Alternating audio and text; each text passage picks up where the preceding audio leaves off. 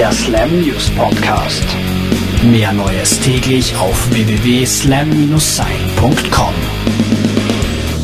Die Toten Hosen versüßen uns den tristen Herbst mit einer kostenlosen Single.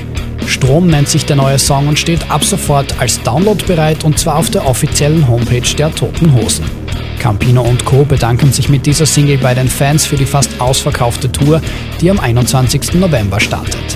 Abwechselnd werden bei den Shows in Deutschland, Österreich und der Schweiz die Bands Airborne, Bloodlights, Smoke Blow, Blind und Matzen als Support auf der Bühne stehen.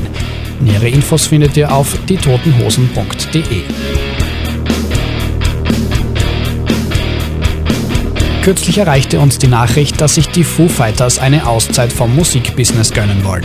Jetzt hat aber Gitarrist Chris Shiflett mit seinem Nebenprojekt Jackson United ein neues Album veröffentlicht.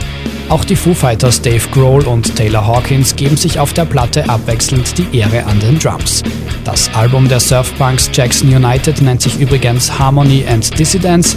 Hörproben von Chris Shifletts gesanglichen Qualitäten gibt's auf der MySpace-Seite der Band. Die Spaß-Punk-Rocker von Good Clean Fun werden demnächst einen Kinofilm veröffentlichen. Der Titel ist etwas unkreativ ausgefallen: Good Clean Fun the Movie, der Untertitel A Story of Love and Music. Eine plumpe College-Schnulzen-Geschichte, bei der Good Clean Fun selbst die größte Band der Welt sind, soll der Streifen werden. Den Trailer zum Kinofilm könnt ihr auf der MySpace-Seite von Good Clean Fun einsehen. Die Produktion kommt etwas billig rüber, aber wer weiß, vielleicht macht sich die Band auch einfach wieder mal nur einen Spaß. Am 24. und 25. Oktober wird in der österreichischen Studentenhauptstadt Graz 2 Tage lang so richtig gerockt.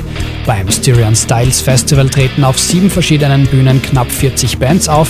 Mit dabei sind steirische Local Heroes wie Defcon, Guadalajara, Jerks, Millions of Dreads, Red Lights Flash oder auch The Staggers. Nach den Live-Gigs machen zahlreiche DJs die Nacht zum Tag. Außerdem wird ein Festival-Sampler mit über 50 Tracks der auftretenden Bands jedem Besucher an der Abendkasse ausgehändigt. Wien sollte sich festhalten, denn Graz ist drauf und dran, der Bundeshauptstadt den Titel der Rock City Österreichs abzuringen. Weitere Infos zum Festival findet ihr unter styrianstyles.at. Der Slam News Podcast.